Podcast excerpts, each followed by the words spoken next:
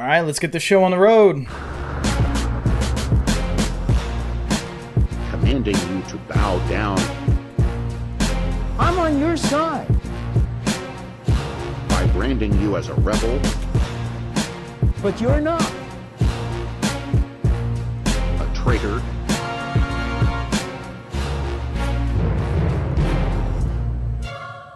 This isn't freedom. This is fear.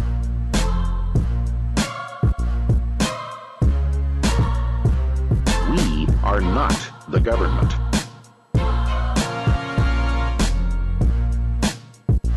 The government is not us. This is Dean O Files.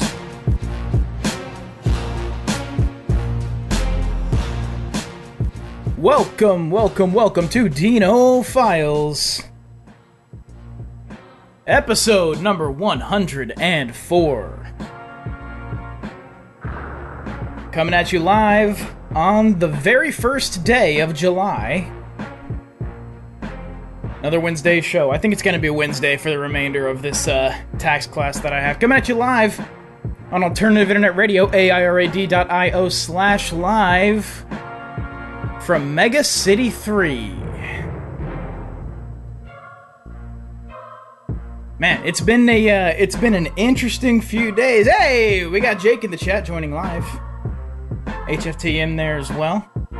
Several stories from the Discord. Several people decided to drop stories in the Discord. I'm uh, I'm very happy to have. Got a couple from Xerxes. Got a couple from uh, from Jake. Got a couple from uh, or one from I'm trying to remember now. There's so many. Um Yeah, got a couple from Jake Lindsay. Uh Bullshito offered to drop a video of himself being attacked by a ram. Um which he did not drop in the chat. But uh, I I would have talked about that Bullshito. Bullshito. I'm sorry I didn't respond to that. He asked if he dropped a video of himself being attacked by a ram if I would discuss it. I would have yes. Um, in fact, I probably can next week because that sounds hilarious. Um, we also have uh, a couple of stories shared by XRC uh, with regard to like privacy and, and apps that don't care about your privacy, things of this nature. A lot of news today as well. We got interesting articles. we- Uh, an interesting article. Uh, nothing from the FIRE because it's slow right now because there's nothing really going on on campuses. Well, there is some, but I would love to talk about one topic in particular with regard to that stuff, but I can't. And it just just know that. Know that it hurts me that I can't talk about it. Um let's have uh first though, I, I do want to play some audio here. Uh just a few minutes of this. And it is gonna be a few minutes, so I guess, you know, settle in for it. But um something very interesting happened this week with regard to a project, a, a crowdfunding platform called New Project 2. This was a somewhat private crowdfunding platform that was started by Dick Masterson. Um, as people were getting, you know, deplatformed off Patreon and things like this, Dick Masterson was basically like, you know what, fuck this noise, I'll make my own. So he made his own, and uh, it just got shut down. And the reason is uh, very interesting. I just want to play. I'm going to play this audio. Like I said, it's a few minutes, but but you need to hear the whole story. And I don't think I could relate it to you as well as Dick Masterson can. There were several people on that platform, and and uh, now it's gone because well, let's just let's just play the audio. It's an interesting uh, little turn of events that we have here. I don't know quite how to sum it up. What happened with New Project Two? So I'll go You with want to say why, like what their reasons? Get into all that. Well, do you do you want? Is it interesting to people? I mean, It this is. is because uh, People, I'm interested. because as I always say, uh, so s- uh, sales works by letting you in, fill in the gaps on your own. okay. This is you got a beer can on TV and a bunch of hot bitches. How does that happen? Well, I'm that you fill it in, Yeah, sir. All well- you know is a beer and women. Your mind will fill in the gaps. Yeah, they don't even show you drinking the beer because they can't, They can't really do that. They right? They can't it's do like that. it's implied you drink the beer and then you're the logical Step two. conclusion, yeah, leads you to And that's why people tolerate the system that we're in because they fill in the gaps themselves. Like, oh, I, I bet I know how this goes. Master credit card companies are always sending me offers. They must want me. I'm in control. I can pick, oh, ho, ho, ho, who's got the best offer for me? 1% back? I'm afraid that's not enough. I need 2% back. I'll take it. You've pleased me. Now I shall call your 800 number and scream at an Indian. They work for us. They work for us, but they don't. No, They do not. no. You, all of us, he, she, zer, zim, uh, everybody celebrating homosexual month, everybody not celebrating homosexual month, everybody aggressively not celebrating it. Everybody using pronouns, ignoring pronouns, not using pronouns, black lives, white lives, blue lives, all of them, yellow lives, Simpson lives. Everybody is a machine that turns oil into debt to these people. That's who's in control. That's why this is interesting And it is. because people. And I am the only person who has gone through it from soup to nuts, uh, from mouth to asshole, and been shit out the other end. I am the only person who can tell you how it works from A to Z, from ants to AIDS. And I will do I will do so whenever you want because this one the con- the control over our commerce, the control over our economy, the con- the control over the freedom of our commerce is slowly destroying the fabric of the co- the fabric of America Yep. on both sides, not the conservative side, not the not the right, not the left, but Yep. everybody. It's bigger than that. We are all living under this machine of debt that enslaves us from before we're born till long after we're dead. well, MasterCard. if you think about it, like our, our dollars are fucking tax credits. yeah. I mean, it's like, oh, here you go. They're tax notes. Literally, they're debt. And every, every at every step in this process, and I appreciate the suggestions. I appreciate the suggestions, even though I may. Const- I may sometimes have a sarcastic word about the suggestions of what I should do. It is only because of my frustration at the system itself, and that your suggestions are correct because you think the system makes sense, and it doesn't. It doesn't. Yeah, the- it works in reverse. Yeah. Uh, Mastercard put me on the match list. Well, I was put on the match list. Let me start t- tell me- tell me what the match that list is. is a global blacklist. Okay. when it comes for credit card processing. If Yeah. you're on it, you cannot you cannot process credit cards. Let Yeah. me actually let me bring it up. Let me read you some of the things that are on the match list. Yes, Match- yes. I want to know what's on the match list, MasterCard. why someone gets put on the match list, I found out on Monday. because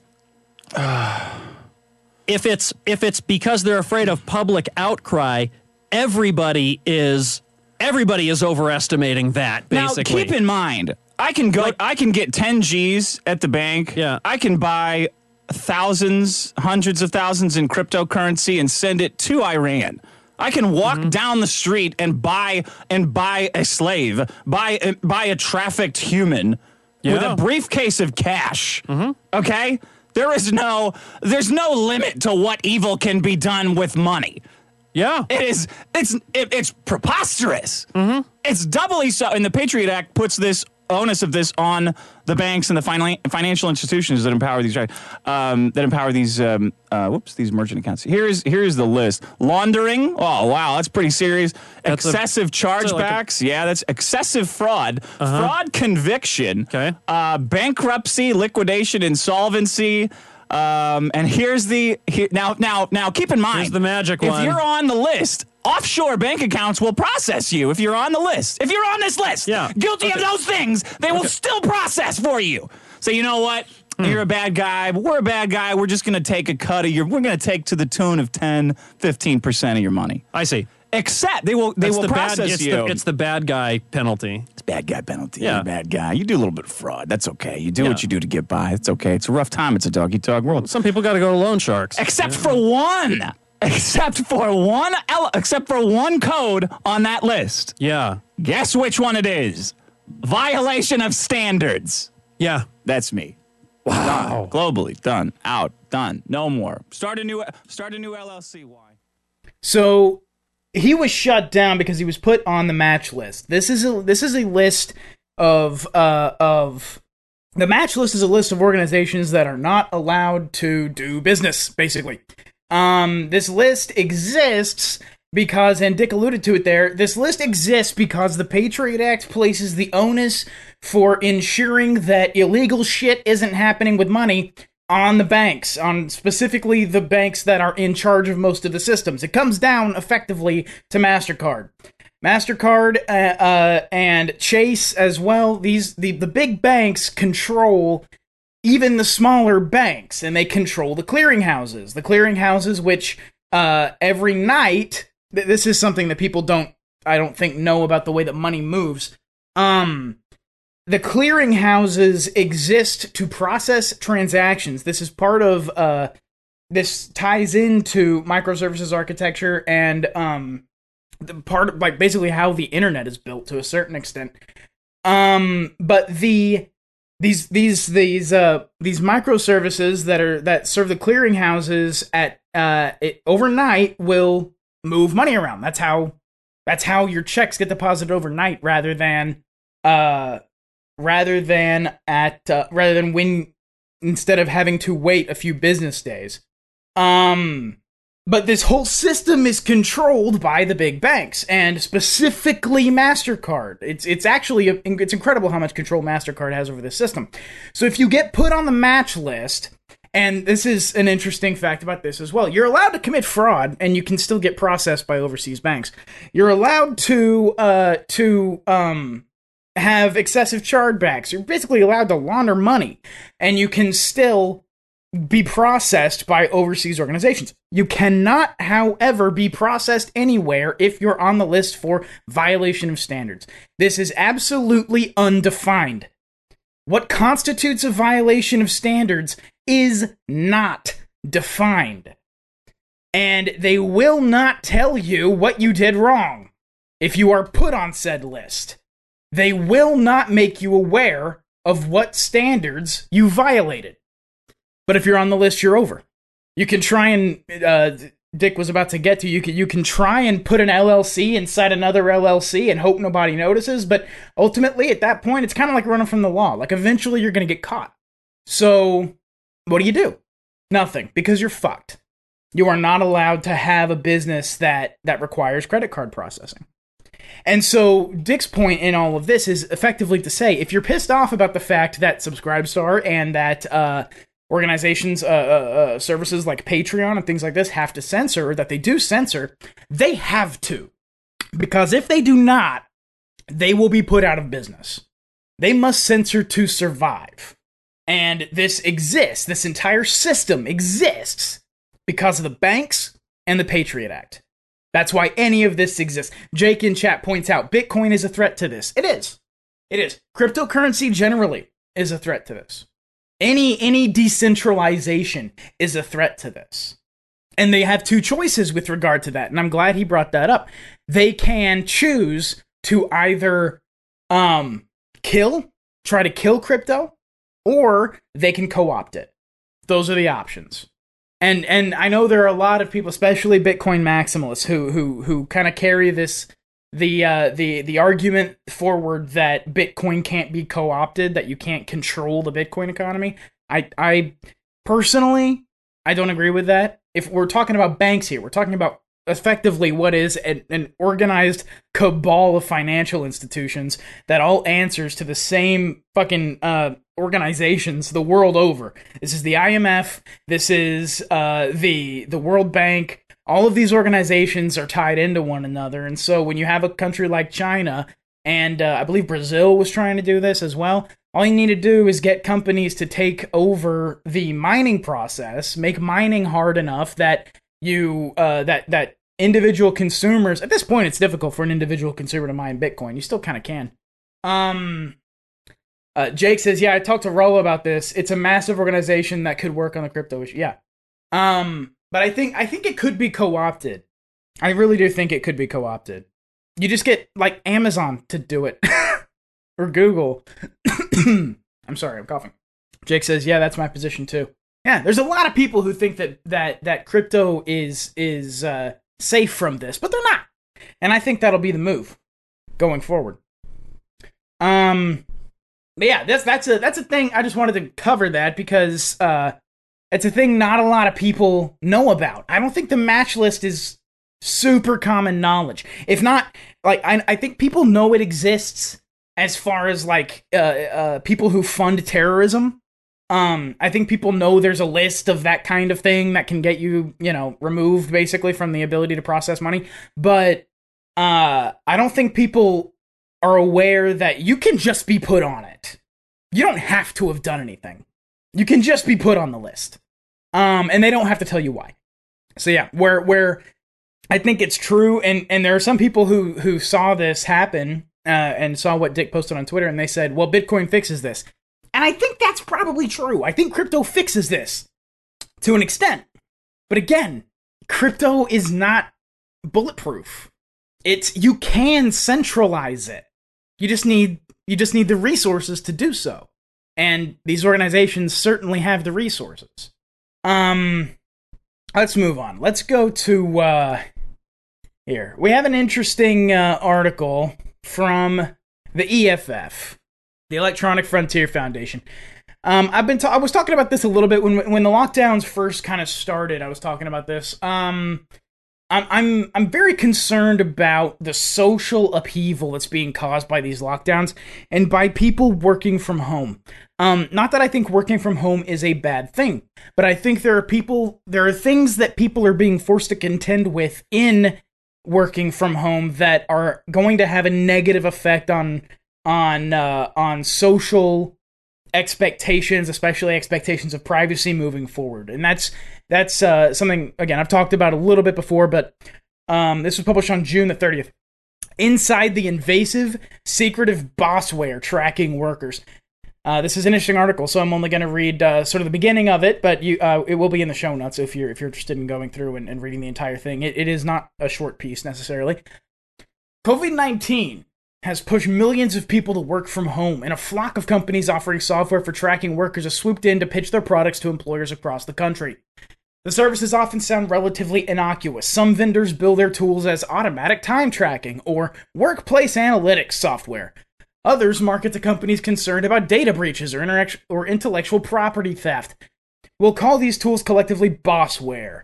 While aimed at helping employers, Bossware puts workers' privacy and security at risk by logging every click and keystroke, covertly gathering information for lawsuits, and other uh, and using other spying features that go so far uh, beyond. I'm sorry, that go far beyond what is necessary and proportionate to manage a workforce.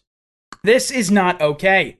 When a home becomes an office, it remains a home. Workers should not be subject to non consensual surveillance or feel pressured to be scrutinized in their own homes to keep their jobs. Uh, and then it goes on. It talks about the different kinds of uh, software that is being used against people. Um, it talks about location tracking, keyloggers, uh, things that run the webcam in the background. Um, I'm gonna have to use one of these when I take an exam uh, uh, in in uh, the coming weeks. Uh, there's one of these that they're going to make me install and run in my house so that I can take an exam, so that I can pass this fucking class I'm in. This is what they're making people do, and I think I'm I don't think people understand exactly what it is that's happening because I don't see enough people angry about this. If you if uh, if this is this there's been no outcry that I've seen with regard to these things happening, which tells me people don't know what's happening. Because anyone in their right mind, if they knew this was going on, would be pissed. And should be. So that story, the rest of that, I'll, I'll, I'll leave in the show notes. Again, it's not short, uh, but it is very interesting. But we got to move on to some news. Uh, let's go on to Reason. Touching your phone while driving is now illegal in Idaho, Illinois, and Indiana. Uh, as Americans celebrate Independence Day this week, state authorities will be armed with all sorts of new ways to restrict our liberty to control us. This includes several states starting to crack down on any cell phone use while driving and giving police a new pretense for pulling people over. One such place is Illinois, where it's now illegal for drivers to do so much as touch a cell phone, laptop, or tablet while driving. The state has also started to ban drivers from streaming any videos, from smoking cigarettes in a vehicle if there's someone under the age of 18 in it. Idaho, too, will ban drivers from using cell phones or any other handheld devices, including when they're stopped at a traffic light or a stop sign starting the day. Similarly, in Indiana, touching a phone while driving is now off limits. Quote, you can, however, make phone calls using a hands free device, or uh, there will be exceptions for calling 911 in an emergency situation. In South Dakota, drivers are now banned from using their phones for anything other than talking, and cops can pull over people if they think they see them looking at a phone. What could go wrong? Uh, this is a, a Are are the radios going to be taken out of cars now?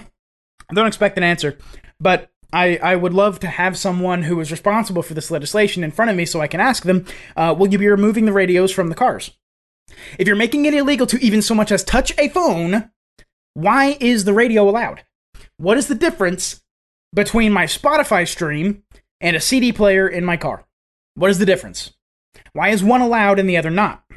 Why can I not reach up and touch skip on my phone, but I can reach up and touch skip on my CD player? Why? What's the logic? Is there any? The answer is no. Uh, so, fuck legislatures. That's what I'm saying. Uh, fuck legislators and fuck laws. Uh, more from Reason. Supreme Court declares another abortion law unconstitutional. This was an interesting result. Uh, oh, Jake in the chat, bananas. How do they know if the cell phone companies are monitoring it? Uh, uh, how do they know? And if the cell phone companies are monitoring it, it adds another layer of privacy issues. Yeah, that actually is something that's been introduced. Um, I'm not sure about the actual cell phone monitoring, but monitoring people in their cars is something that's been introduced by these insurance companies now. These these uh, you have the the little uh, the little uh tracker basically that logs data about how you're driving. You plug it into your into your car and uh, you can get this from like Geico or whatever. And this is how you get your safe driver discount and shit like this now. Um, so people have been conditioned to accept it. Um, and those kinds of things. I'm pretty sure that there are apps that you can download. Oh, I know for a fact there are because my girlfriend had to had to tell her mom not to sign up for this crap. Um, that you can get an app that basically does the same thing. It, it tracks your GPS if you're in the car. It, it tracks how fast you're going, uh, how hard you stop. All of this. Um, it it tracks all of that information. Yeah, the, the, the privacy the privacy issue with regard to uh, being in the car, especially with insurance companies, is actually is is one of the most concerning developments I've seen in cell phone tracking in recent memory. Um, more disturbing, in fact, I think, even than COVID uh, contact tracing. Um, it's it's incredibly disturbing, and people are being bribed into allowing it because they get a discount of like a hundred bucks total. It's it's ridiculous. Supreme Court declares another abortion law unconstitutional. The U.S. Supreme Court has handed another blow to backhanded attempts at abolishing abortion by making clinics comply with ridiculous and unnecessary regulations. In a 5-4 decision released Monday, the court struck down Louisiana Law Act 2, uh, I'm sorry, 620, saying doctors to perform abortions must have quote admitting uh, privileges at a hospital located not further than 30 miles from the location at which the abortion is performed or induced. Uh, if enforced, it would have left Louisiana with just one abortion clinic statewide. Uh, in the consolidated cases before SCOTUS, five abortion clinics and four abortion providers challenged Act 620 before it was to take effect, alleging that it was unconstitutional because, among other things, it imposed an undue burden on the right of their patients to obtain an abortion, uh, states the court's summary of the case. Previously, U.S. District Court had declared the admitting privileges law unconstitutional, quote, finding among other, among other things that the law offers no significant health benefit, that conditions on admitting privileges uh, common to hospitals throughout the state have made and will continue to make it impossible for abortion providers to obtain uh, conforming privileges for reasons that have nothing to do with the state's asserted interest in becoming women's uh, in promoting women's health and safety, and that this inability places a substantial obstacle in the path of women seeking an abortion. Uh, but the U.S. Court of Appeals for the Fifth Circuit reversed the district court's ruling. The Supreme Court has now reversed the Fifth Circuit decision. Now, this was uh, very similar to a law that was passed in Texas and then overturned uh, by the Supreme Court, a, nearly identical law, actually. The people were surprised. I should I say people. Um, I guess it's accurate. People were surprised that Justice Roberts, the Chief Justice, uh, was he was the swing on on this particular issue. He uh, he had voted against overturning the Texas law. And when this came up, everyone assumed, uh, not everyone, many people were worried that Roberts was going to hold the line on his disapproval of overturning the Texas law by disapproving of overturning Louisiana law. And that didn't end up happening. And this is why. Roberts is someone that the conservatives claim as one of theirs. And when I say conservatives, I mean political conservatives. Claim Roberts as one of theirs. He's a Bush appointee um, he's been Chief Justice for a while. He but he was the guy who allowed uh the individual mandate in Obamacare to stand on the basis that Congress has the ability and the right to uh, tax, even though the text of the bill said that the fee for not complying with the individual mandate was not to be considered a tax. So he makes these decisions. Um, it's not surprising that he makes these kinds of decisions. This was done for a very specific reason.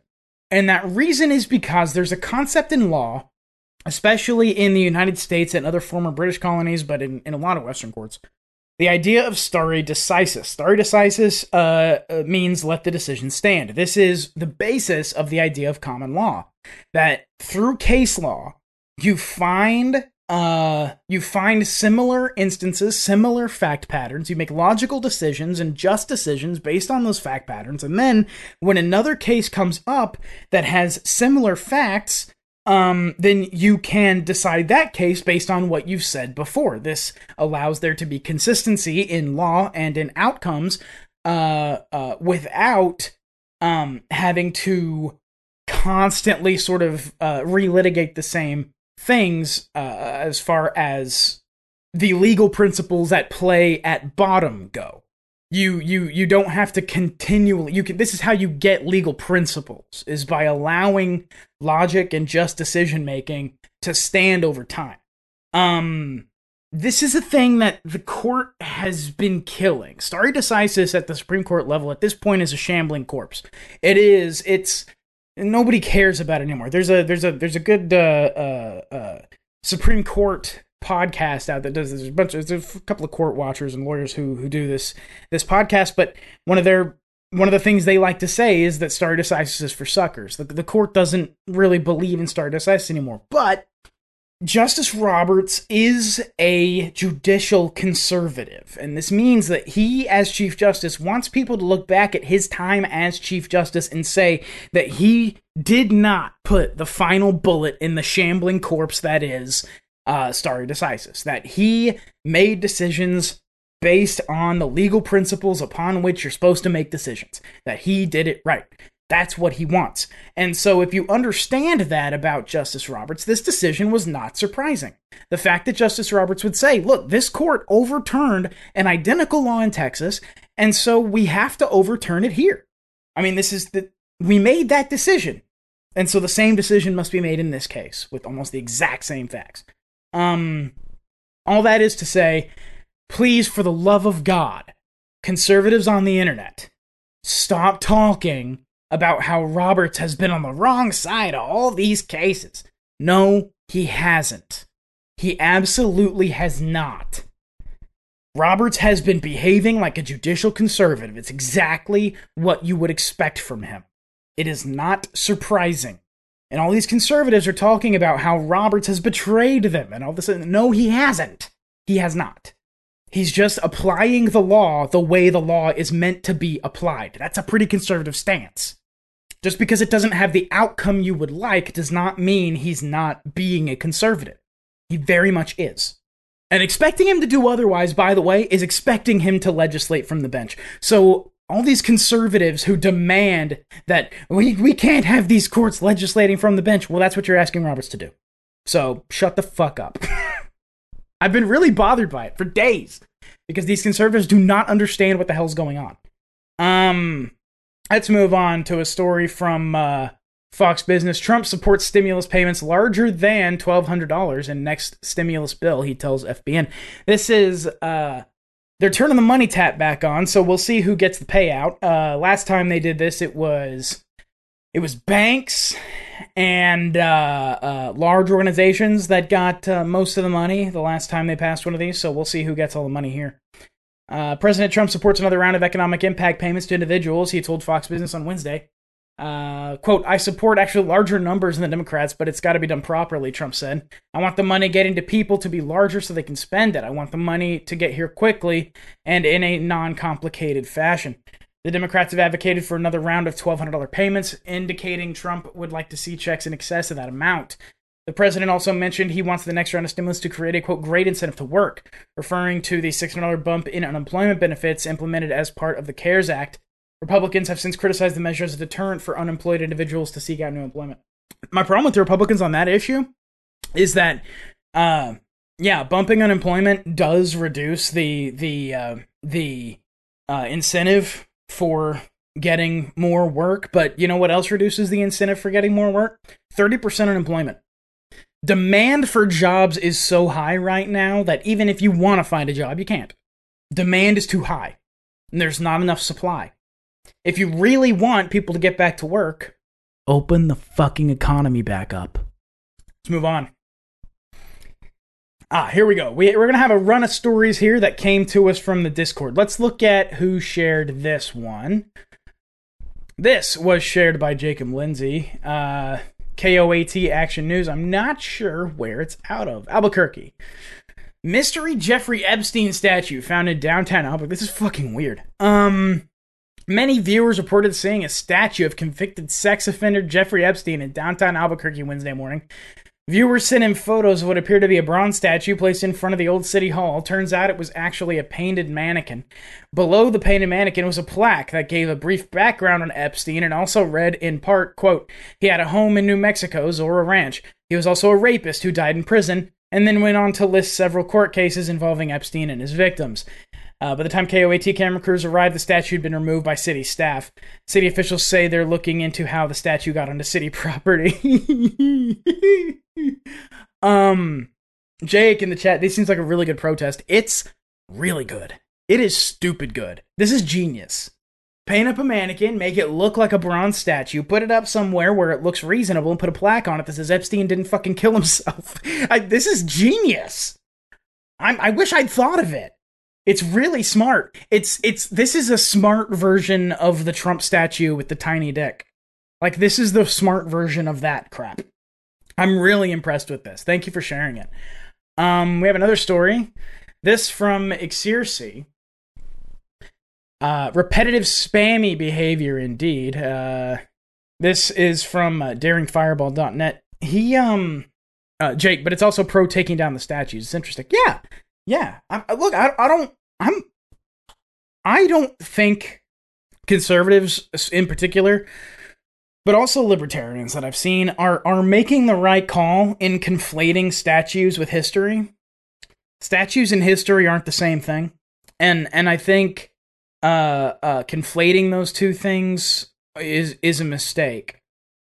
A lot of the statues that are being pulled down, there are some that don't deserve it. There are some that are statues that belong to churches and things of this nature that probably shouldn't be torn down. But as far as like well, George Washington and and other heroes of uh, of the state, I actually don't mind tearing those down. I, I I don't I I'm not I'm not interested in idolizing people with whom I disagree on such a fundamental level. So it's and I don't conflate it with history. I do not conflate statues with history. History is found in books. Statues, while they can be beautiful art, are are liter- are just that. They're just art. And and I'm not actually a huge fan of the state subsidizing art. So like, yeah, maybe sell them, sell them off. Uh, I I the statue thing is I can understand the impulse to say this is tearing down history. This is this is uh, uh, this is that, and I get it, and and to a certain extent, maybe it's right, but I don't think conflating those two in such a one to one way is an accurate representation of what's actually happening. And again, I see the statues as art, and I don't think the state should be uh, subsidizing art. So it's I don't care about the statues. They're they're not something that I find myself concerned about. Um, Jake, yeah, I would like them sold. There is one that's was taken down in Dallas that was a family artist that I would like sold to his museum. Yeah, that would be great. Sell it. Sell it. I'm totally okay with the idea of selling it. Just destroying it, I think, is a waste. Um, it's a waste of money and it's a waste of art. I'm not a fan of destroying art. um, I think selling it is the is the is the solution. Jake says pay some debt. yeah, I would agree. Um, this from uh, Daring Fireball. Uh, Ixie has a weird line on all these uh, all these interesting like security and uh, blogs and stuff that um, I'm not sure where he pulls it from. Um, it's some, probably something about the milieu that he finds himself in in some places. But uh, I'm I'm I'm fascinated every time he throws a link at me. I'm like, ooh, who's this? Um, yeah, that's from Daring Fireball. Uh, A new feature in iOS 14 alerts users when apps read the clipboard, but it turns out some apps have been reading the clipboard data excessively. TikTok users who upgraded to iOS 14, for example, quickly noted constant alerts warning them that TikTok was accessing the clipboard every few seconds. After being caught, TikTok now says it's removing the feature. In a statement to the Telegraph, TikTok said that it accessed the clipboard to identify, quote, spammy behavior.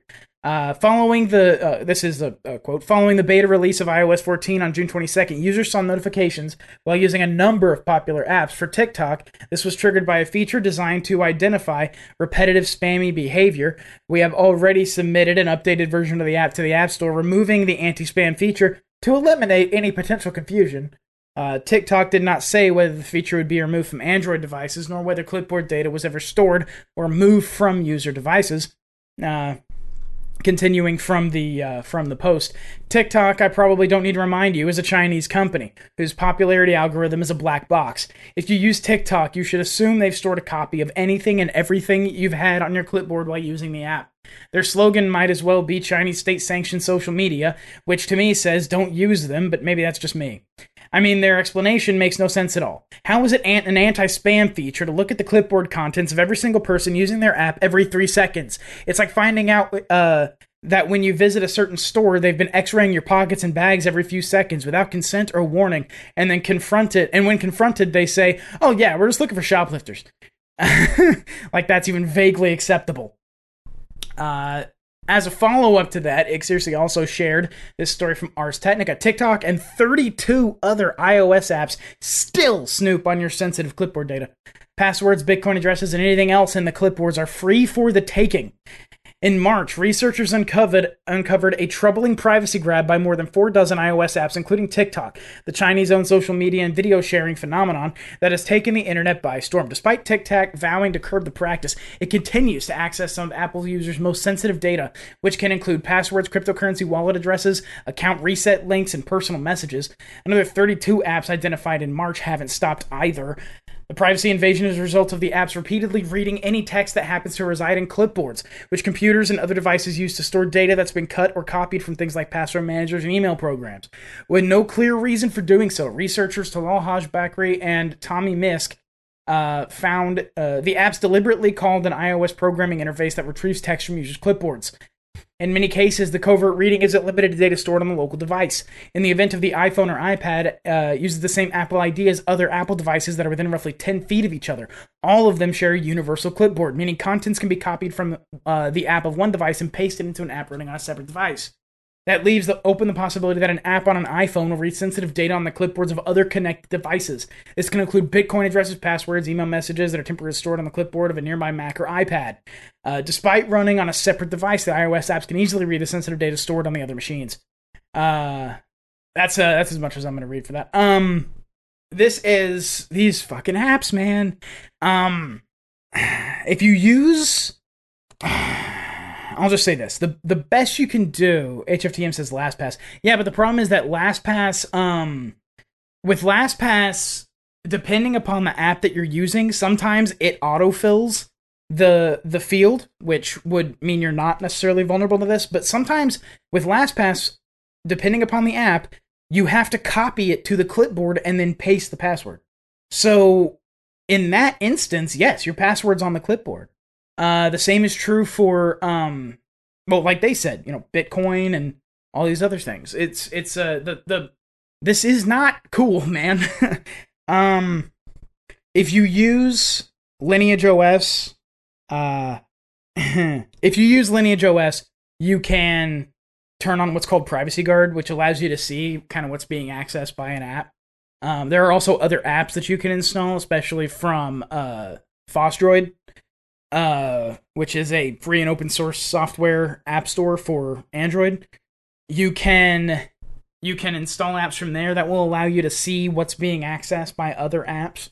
Um, I recommend doing something, anything. God, anything is better than nothing. Um, in order to try and protect your privacy, anything at all. Um, let's move on. This is another story that comes to us from uh, Jake, published on the 30th from BBC. Uh, BBC News flu virus with pandemic potential found in China. Now, I saw this on Twitter and I didn't click on it, so I'm very glad that this was shared.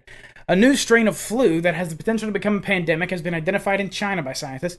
It emerged recently and it's carried by pigs but can infect humans, they say. The researchers are concerned that it could mutate further and it could spread easily from person to person and trigger a global outbreak. While it is not an immediate problem, they say it has, quote, all the hallmarks of being highly adapted to infect humans and needs close monitoring. As it's new, people could have little or no immunity to the virus. The scientists write in the journal Proceedings of the National Academy of Sciences that pres- uh, that uh, measures to control the virus in pigs and the close monitoring of, sw- of swine industry workers uh, should be swiftly in- uh, implemented. Uh, new strain of influ- influenza is among the top disease threats that experts are watching for, even as the world attempts to bring an end to a current coronavirus pandemic. The last pandemic flu the world encountered, the swine flu outbreak of 2009, was less deadly than initially feared, largely because many older people had some immunity to it, probably because of its similarity to other flu viruses that had circulated years before. Uh, that virus, called the name of that virus, is now covered by the annual flu vaccine to make sure people are protected. The new flu strain that's been identified in China is similar to the 20, uh, the 2009 swine flu, but with some new changes. So far, it hasn't been it hasn't posed a big threat. Professor Kin-Chow Chang and colleagues who have been studying it say it's one to keep an eye on. Um, I'm under the impression. Sorry, I'm so thirsty. I'm drinking water. I'm under the impression that this happens all the time and that the only reason this just get this got uh that this got ran in the BBC news and and and kind of got shared around is because people it's in it's front of mind for people right now like the coronavirus thing and all that has this kind of thing front of mind. As far as i'm aware of this isn't like an uncommon thing. I what the point i'm making is i wouldn't be scared. Uh this kind of thing happens all the time. Uh in theory, a flu pandemic could occur at any time, but uh, they are still rare events. Pandemics happen. If a new strain emerges that can easily spread from person to person, eh, that's a that's an if. It's dice rolling, man. And, and again, I don't think this is. Uh, I don't think this is something to be afraid of. It is interesting. It's something to keep an eye on, and uh, especially if this one magically ends up spreading around at the at the moment where China is uh, is currently annexing Hong Kong and uh and here I'm just to go right to this story. I am the, the China is um boy howdy are they just absolute what a shithole. What terrible people running it. Um this from Axios. I'm I'm going to this from that last story cuz it kind of leads me to this. US seizes $800,000 in shipment of Xinjiang products made with human hair. Uh, U.S. Customs and Border Protection officers detained a shipment of almost 13 tons of wigs and other human hair products suspected of being made through forced labor in Xinjiang, China. U.S. government officials tell Axios. Uh, importing products made with forced labor into the U.S. is illegal, but it's extremely difficult to trace U.S. supply chains back to vi- back to factories in Xinjiang that use forced labor, making this a rare event. On June 17th, CBP issued a withhold release order for uh, Lop County uh, Hair Product Company Limited in southern Xinjiang, requiring U.S. ports of entry to detain any shipments from that company to the U.S. Uh, what they're saying, quote, the product, the production of these goods constitutes a very serious human rights violation, and the detention order is intended to send a clear and direct message to all entities seeking to do business with the United States that illicit and inhumane practices will not be tolerated in U.S. supply chains. Uh, the Chinese government has instituted forced labor on a mass scale as part of its campaign to subjugate and forcibly assimilate Uyghurs and other Muslim ethnic minorities. More than a million Uyghurs have been detained in a string of concentration camps in Xinjiang. Uh, some former detainees are sent to work in factories where they are under tight surveillance, maybe forced to attend indoctrination sessions. Numerous female survivors have said that women's heads were shaved when they were admitted to the camps. So this is there's a fucking Holocaust happening in China. No one's fucking talking about it. Nobody cares. Concentration camps, forced labor, shaving people as soon as they get sent to the fucking camp. This is there are 11 million Uyghur Muslims in China. 11 million. If this gets if this continues, this has the potential to have to lead to more deaths than the Nazi Holocaust did. Nobody fucking cares. Nobody's talking about it. Because China owns the debt and China makes the medicine and China makes all of our goods. They just annexed Hong Kong. They just passed a bill that basically gives them total control of Hong Kong. They've just started arresting people in Hong for for protesting against Chinese rule of Hong Kong. This is this th- Hong Kong was supposed to be independent for a hundred years, and they have been since the '90s. China couldn't wait 30 years. Was it 100 years or 50 years that Hong Kong was supposed to be independent? I can't remember. It doesn't matter. China jumped the fucking gun. And nobody's saying anything. Nobody's saying shit about it. When's the last time you heard an American politician talk about what China's doing to the Uyghurs, talk about what China's doing to Hong Kong? When's the last time you heard an American politician mention anything about that? When's the last time you heard a talking head on the news talk about it? Jake Bird. Well, yeah, but Bird's a smart guy who cares about stuff like that, and he has no power. Like that's the thing is the only people who are talking about this are guys like like you and me, guys like Bird, libertarians on Twitter. That's it. Nobody with any authority is talking about this. When I say nobody's talking about it, and, and this is something that I say a lot, so I should clarify. Um, because it's not accurate the way that I say it. Um, um, what was I gonna say? Oh, uh, I'm I'm trying to. I should clarify because this is something that I say a lot, and I don't say it accurately. So I'm not. Uh, uh, I do not. I don't expect people to be able to read my mind, and so I should clarify that when I say nobody's talking about it, what the things that I'm complaining about are things that I and other people like Bird and and and and those of you who listen to the show likely do talk about, likely do care about and know about. When I say something like nobody's talking about this, I mean the mainstream, I mean politicians, people with any power or authority, they don't care. They don't care about the damage that's being done to people. They pretend to all day long, but they don't really. And part of it is because there's always a little piece of me that wants to have faith in humanity um that just won't die. That piece of me just won't die. Um even though it probably should because it's been proven time and again that that piece of me is acts that that that part of my psychology that part of me that wants to have faith in humanity acts based upon nothing there is nothing no evidence whatsoever that i should have any faith in humanity at all humanity moving, you know, following leaders to a to a to a place that's actually good for anyone. No, that doesn't exist. But there's a piece in me that just won't let it die. There's a piece in me that still wants to believe that the people who I know in my core are evil because they are governments. I know in my core that they're evil. There's still a piece in me that thinks maybe there's one of them. Maybe there's one of them who can do the right thing. So that's what I mean when I say nobody's talking about it. I, I know I know people like Bird are talking about it and, and things like that. I'm not I'm not meaning to uh, hammer on uh, uh, hammer on just like people who listen to this show. I know you all talk about it. It's it's it's more like you know people who are in any position of power. Uh, HFTM in the chat says, but synthetic hair doesn't die as well as uh, every vap. Uh, I'm sorry, uh, but synthetic hair doesn't die as well. Said every vapid beauty influencer. Yeah, yeah. Uh, Jake makes sense. Your peeps are dope, so it seems like others should be too. Yeah, I, I think it's one of those things. Like there's just there's just a piece in me that just wants to have faith in humanity and and shouldn't. It's stupid. And I don't mean having faith in like the individual. Like, um, I can't remember who said it.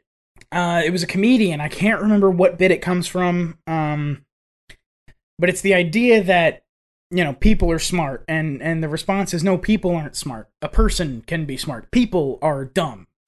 Uh and i think that's definitely true.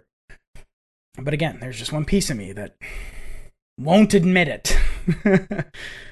Um you know what? I i think it's time. I think it's time Credits will do fine. It's time for Who Do You Trust? Hubba, hubba, hubba. Money, money, money. Who do you trust? Who do you trust? Who do you trust? I'll tell you who I trust.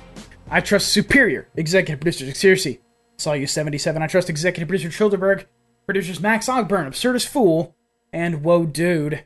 If you would like to join them, you can do so through Alternative Internet Radio, AIRAD.io, or the Rogue File, roguefile.com. Uh, there are other methods uh, by which, if you'd like to support the show, you can.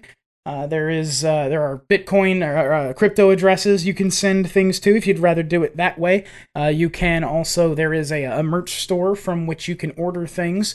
Downloading the show helps. Commenting helps. Joining the Discord helps. Hitting me up on Twitter helps. Every little thing helps. I'm thankful to those who give money, but it's not necessary. You can tell a friend, download the episode, do whatever it is that uh, that you're that you can do or that you want to do to help out the show. Thank you all so much uh, for doing that. Again, I, I said it last week and I'll say it again this week. Uh, I talked to Subscribestar. They they cannot charge anything back. So what I have decided to do is, if you are a subscriber who was charged during a month that I said I wasn't going to be taking out a uh taking out a payment uh hit and you want your money back which is totally fair hit me up in discord in the discord or on twitter pm me uh in one of those two places.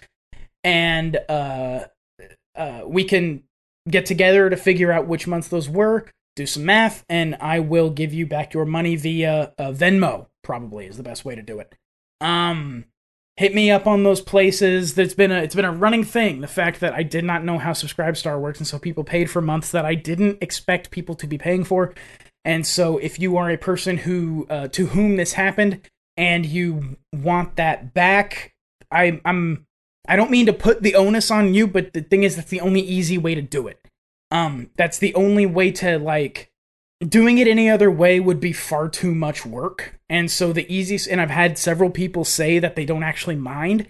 So I'm I'm saying I'm doing it this way because that way people who do mind, people who do feel like they shouldn't have had to pay for those months, with which I agree, uh can get a hold of me in one of those two places, again, Twitter or in the Discord. PM me, DM me in those places. Uh we'll get together, figure out the months, figure out the math, and I will get your money back to you. Uh, again, if you would like to join them on the Subscribe Star or support the show in any other way, you can do so. Alternative Internet Radio, AIRAD.io, or the Rogue File, roguefile.com. Let's go through these names again. Superior, Executive Producer Xerxes, Saw You 77, Executive Producer Childerberg, Producers Max Ogburn, Absurdist Fool, and whoa, dude, that's Superior Executive Producer Xerxes, Saw You 77, Executive Producer Childerberg, Producers Max Ogburn, of Absurdist Fool, and whoa, dude, thank you all so much. You are all diamonds in the rough, wolves amongst ravens. Uh, gods amongst men, beautiful, bright spots of light in this dark, dingy, and terrible place we all call the internet.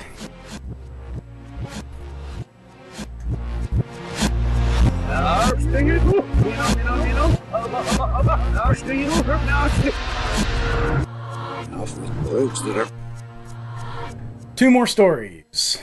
Actually, three more. Uh, we have a story, another one from Reason, written by Scott Shackford. Police departments asked Live PD to cut footage that made cops look bad. Uh, Live PD is a show on A and E where they uh, show body cam footage. Pretty sure. After A&E canceled the police ride-along reality show Live PD in response to growing criticism and activism about how police officers tr- uh, treat black people, host Dan Abrams insisted that part of the purpose of the show was to provide additional transparency into how operators, uh, I'm sorry, officers operate in the field. Abrams said that he thought the show actually furthered the cause of police accountability. But a new investigation by the Marshall Project and relate, but one of the best fucking organizations, by the way, out there, the Marshall Project. They have a whole fucking thing on the Blue Wall of Silence. It's one of my favorite web pages on the planet because there are all these people who think that the Blue Wall of Silence is a myth, and the Marshall Project. I swear to God, I'll put a link to them in the show notes. The Marshall Project is fucking awesome. They have this whole page about stories about the Blue Wall of Silence and the way that cops cover for each other, and it's one of my favorite resources to send people because like people who who don't think that uh who, people who think that that cops don't cover for other cops bad behavior as soon as they see that web page it's like oh shit. You know what i mean? Like it's huge. It's one of my favorite things. Um, a new investigation by the Marshall Project in partnership with the Daily Beast raises questions about the influence of police departments on whom the show, uh, with whom the show partnered. The Marshall Project sought out records and emails between the 47 law enforcement agencies that worked with Live PD and the show's production company. From the 20 agencies who responded to the records requests, uh, there's 20 more, uh, 27 agencies who apparently need to be taken to court for not responding. Uh, they found documentation that police officers reviewed footage before it aired, and that in 13 cases, police asked Live PD not to broadcast specific encounters. Not all of Live PD was aired live. The show frequently followed police and recorded footage to be aired for future episodes. And even for the footage aired live, there was actually a 10 to 25 minute delay so the footage could be reviewed. The show said it only edited footage to provide, uh, pri- uh, I'm sorry, to remove private information or censor footage that could jeopardize a case or cause a security risk. But the Marshall Project found that law enforcement agencies asked that footage be cut for other reasons. In one such case, Police in Warwick, Rhode Island, confronted a man on a skateboard with a shopping cart who was suspected of shoplifting. As a police car chased the man on the skateboard, it appeared as though it's not fully clear that the officer driving the car opened the door to knock the skater down while the vehicle was moving. Uh, that's all I'm going to read from that because we shouldn't be surprised by this at all. Again, I'll put a link to the Marshall Project in the show notes and to this story. Um, fucking love the Marshall Project. They do amazing work. We have a story out of Mega City 3. this makes me very happy. Uh, Ogg announces new charges against former Mega City 3 narcotics supervisors in connection with fatal drug raid. Harris County District Attorney Kim Ogg announced charges against four former Mega City 3 police narcotics officers tied to a botched drug raid last year that claimed the lives of two homeowners at a news conference uh, Wednesday. Uh, no, it was announced at a news conference Wednesday. It didn't claim the lives of two homeowners at the news conference Wednesday. That was poorly written, Houston Chronicle. What are you doing? Sorry, Mega City 3 Chronicle. What are you doing? Uh, Ogg also announced additional charges against former police officers Gerald Goins and Steve Bryan for a total of 15 new felony charges in the case. Fuck yes. Ogg said Supervisor Sergeants uh, Clement Reyna, Tommy Woods, and Lieutenant Robert Gonzalez are being charged in connection with the case. In addition, uh, Hodgie Armstrong, Goins' old partner, is being charged. The charges include falsifying government documents used in narcotics investigations, tampering with government records, and theft. Uh, Ogg said these charges come after officers lied repeatedly, repeatedly and that rules were intentionally cast aside. Uh, Goins and other, uh, um, sorry, uh, quote, Goins and others could never have preyed on our community the way they did without the participation of their supervisors. Every check and balance in place to stop this type of behavior was circumvented, Ogg said. There was a graft and greed at every step in the process, and prosecutors are making their way through the evidence one incident at a time. Um, so, uh, Art Acevedo, I'm talking to you, Shart Avocado, police chief of Mega City 3. You called the officers involved in this raid who murdered these two people heroes. Two people were murdered in their home. And you called the murderers, the cops who killed them, you called them heroes. And now, in the wake of everything that's gone on since the death of George, George Floyd, you go out and you march downtown with a bunch of protesters who don't know better about you, and you try to rehab your image in the blood of George Floyd. They don't know about the sexual impropriety that you were accused of in California. They don't know about your comments when you were in Austin, when you were the chief in Austin.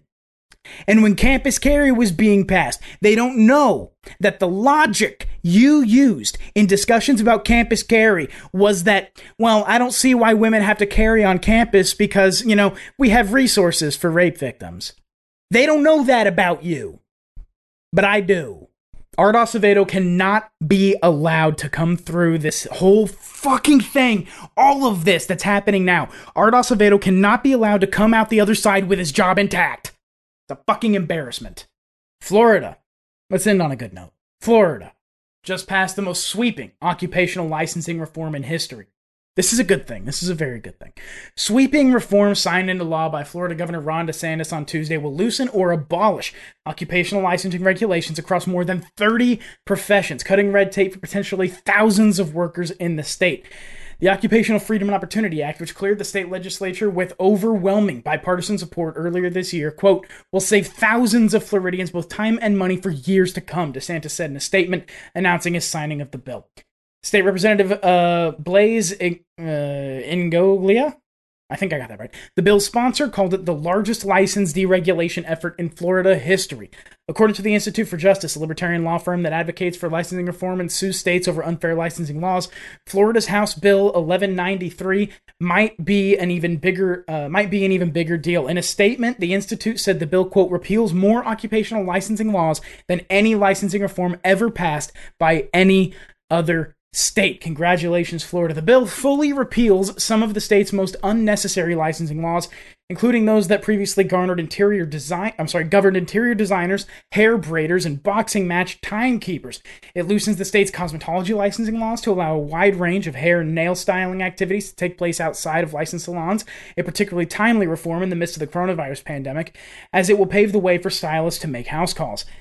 Dietitians and nutritionists will be able to work without fear of being targeted by sting operations and threatened with jail time, simply for supposed crime of giving out tips on healthy eating. The new law will allow any person who provides information, wellness recommendations, or advice concerning nutrition to do so without a license as long as they do not provide those services to individuals under the direct care of a physician for medical reasons or advertise themselves as medical professionals.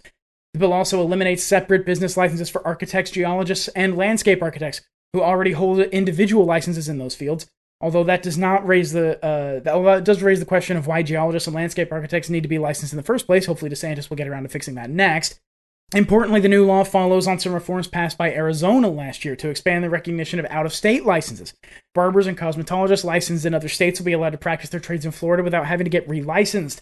And the law instructs the State Department of Business and Professional Regulation to begin the process of identifying other professions where similar reciprocity could be offered. The new law also clears up a long standing disagreement over whether state or local officials control the licensing process for food trucks by placing health and safety issues under state authority. Local officials will still be able to keep food trucks out of certain areas with zoning laws, but they won't be able to pile additional licensing requirements on top of existing state rules to block vendors from operating. Florida is just the third state to pass such a law, according to the Institute for Justice. Congratulations, Florida. Maybe we can finally start giving some people the opportunity to make some money without putting up roadblocks in front of people who just want to work. Uh, very well done.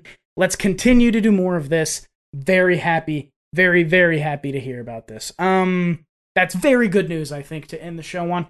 Uh, thank you all so much for listening. What am I going to give you? What am I going to give you? Um, here we go. Let's let's in in the in celebration of the. Uh, here we go. How about uh, as far as occupational licensing? This is what we got to do. If you can't fix what's broken, you'll uh, you'll go insane. I want to thank everybody who hung out in the chat and kept me on my toes during this recording. You can do that every week. AIRAD.io slash live.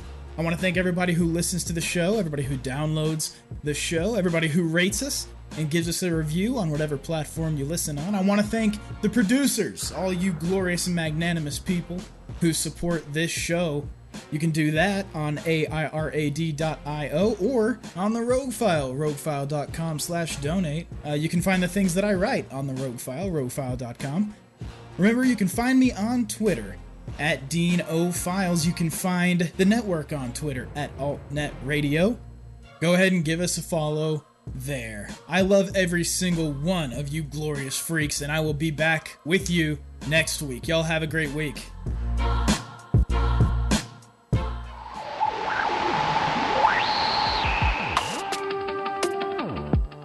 This has been an alternative internet radio production. For more great shows like this, visit AIR at AIRAD.io.